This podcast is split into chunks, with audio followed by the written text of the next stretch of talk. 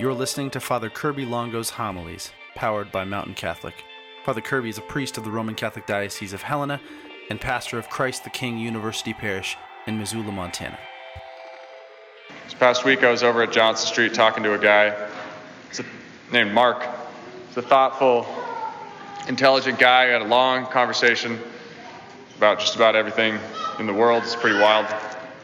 And uh, one point, he's talking to me, and at, and at this point, I haven't really sort of preached the gospel in any concrete way to him. But he's talking to me, and he says, Man, tell you what, I've looked into every single religion in the world, and I have to say, Christians are unique in their desire to convert everyone to Christianity. It's like, they want everybody to be Christian. Nobody else really seems to care. Christians seem to care. It's like, and some of my friends get really mad about it, and I just tell them, hey man, they're just doing their job. You know, Jesus, Jesus gave them a job, and they're just trying to do their job. I was like, that's awesome, Mark. This guy, I mean, in a weird way, you know, he called himself like an agnostic universalist, something like that, but he understood something fundamental about Christianity, kind of what I've been talking about recently, that we have a job, and that job's to preach the gospel. And today I want to just prepare the ground a little bit more as we kind of get ready during this Lent and Easter season to dig into the details of, of the preaching of the kerygma. First, as always, Christians, we look at ourselves before we look out to the world in order that we can ready ourselves. In doing this, I want to look to Paul's letter to the Corinthians, our second reading, and to our gospel.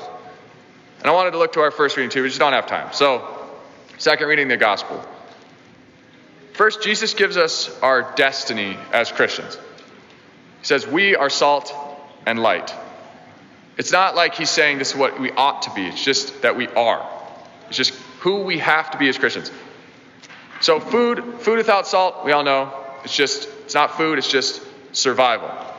You know, life without light is just sort of aimless wandering for the vast majority of the day. And these things are incredibly noticeable. I mean, if you're eating bland food and then suddenly you eat a properly salted dish, it's, it's going to stand out. You're not going to be able to ignore that. In the same way, you walk into a dark room and the lamp will inevitably draw your eye. So, we cannot go unnoticed as Christians. But that's often our goal. We just kind of want to slide through. We just want to be ignored and go about our daily lives. We don't want to be the center of attention. We don't want anyone to notice us because we feel unworthy of that and we're afraid. Paul, I, I find Paul to be amazing in his, I guess I'd describe it as like a confident humility. At times he's he almost seems to be talking trash, and at other times he has this incredibly sort of subdued personality. So today he kind of displays both in the same reading. He says, I come to you, the Corinthians, I come to you in weakness and fear and much trembling. If we're afraid of being that sort of city on a hill or the lamp that gives light for all to see, just know that St. Paul, who was the greatest evangelist in the history of the church, dude wrote most of the New Testament.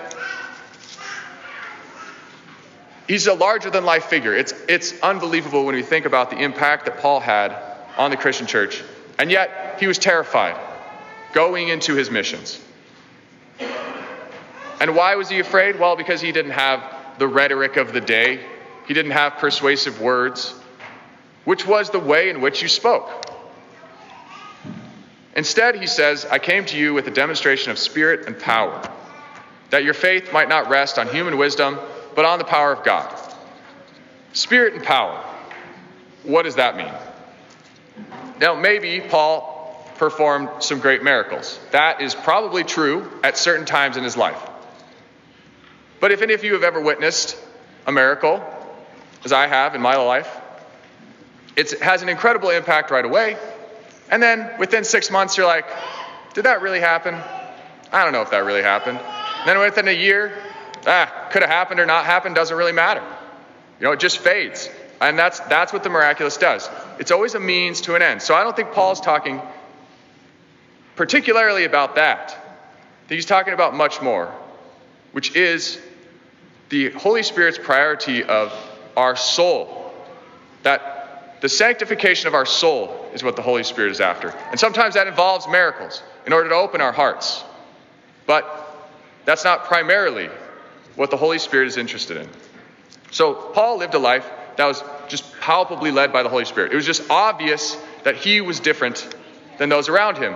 And that's what drew the Corinthians to him a life of true generosity and sacrificial love. So, this is our examination for this week. Now, as we prepare our hearts for mission, we first look at our own lives. And the first question would be Do I actually live differently because I'm Christian? If I look at my neighbors or my friends, maybe those who don't practice any faith at all, is my life different than theirs in any way?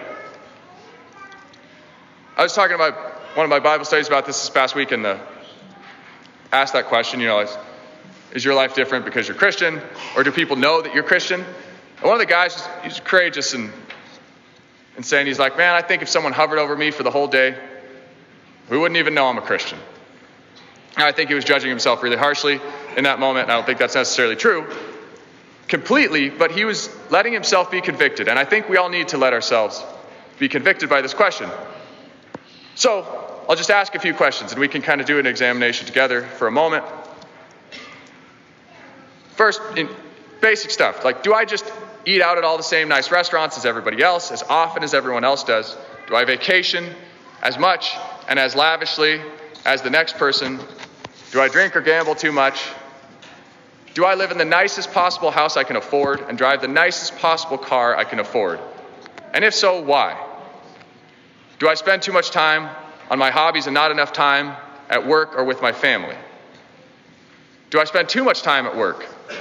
Am I wrapped up in the petty politics of the day? Do I let it drive my emotions and decide how I treat everyone else? Do I spend my evenings in a semi vegetative state before the TV or playing video games? Am I always in a hurry? Am I always late to something because I'm doing too much? Do I walk by the poor man or woman on the streets? And do I do it because I'm afraid of them? Or do I do it because I despise them? Or do I do it because I'm ashamed for some reason that I don't understand? Do I hate that I was born today and not born at another time? No. If these questions, which are just the beginning of a, a sort of real examination, if they speak into your life in an uncomfortable way, which they speak into mine in an uncomfortable way, these are pretty much all the questions I wrote for myself, but I figured I'm a human, and so everyone else might relate. If after examining my life I realize that it's not very different than anyone else's, because I'm a Christian, then that's, I think, for so many of us at the root of our fear of preaching the gospel, which is I want to invite someone into the Christian life. But what does that even mean? because my life is the same as everyone else's. So, what, am I, what exactly am I inviting them into? And if they ask that question, what am I going to answer? So, what does it actually mean to be a Christian? And that's not a question without an answer. It actually does have one. So let's return to the gospel. And I want to I want to dispel some of the fears though, because if you think like, oh well, if I start living this way, everyone's just going to be looking at me all the time. That's not the case. So we are a lamp in a dark room or a city on a hill in a wilderness. When we find ourselves in this scenario, you walk into a dark room, there's a lamp. Do we just stare forever at the lamp? No. It's the instrument that allows us to see the world clearly in the darkness. It lights up the darkness and, in a sense, dispels fear. So the lamp is the instrument in order that we might see. We are salt. What does pro- salt properly applied do? If anyone's ever cooked with me, I put a lot of salt on things, but I do it properly. Not at the end. You put the salt on before you cook, while you're preparing.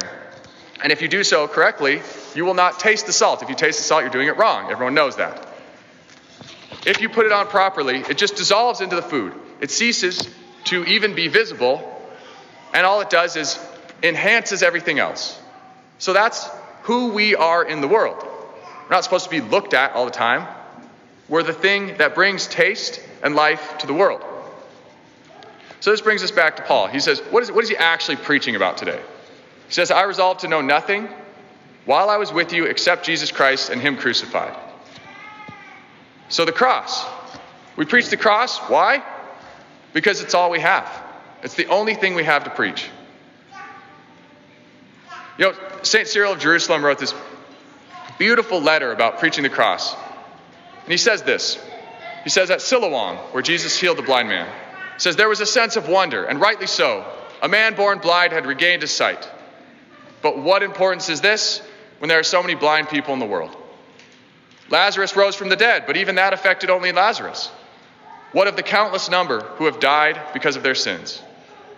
Those five miraculous loaves fed 5,000, small number compared to those all over the world who are starved. It's true, it doesn't matter how many miracles Jesus does, it's not enough because it's not enough for God to heal a few or to save a few. He must do something definitive, something real and something permanent. Otherwise, what sort of God is he? The cross is his answer to this. And the cross is what it means to be a Christian. When we ask, what does that mean? The cross is the answer. Paul tells us if Jesus hasn't been raised, your faith is in vain. And he has been raised, and this should transform our whole reality. Our lives should look different because of that. It transforms our whole view of the world and our whole idea of the future and our whole idea of the past. So we invite that grace of the cross into our hearts and just see what the Lord does with that. He will cast out everything that's not of Him, everything that isn't directed to His kingdom. We will cease to desire because there's so much greater things that He's offering. And then we will find ourselves to be the true salt and the light of this world.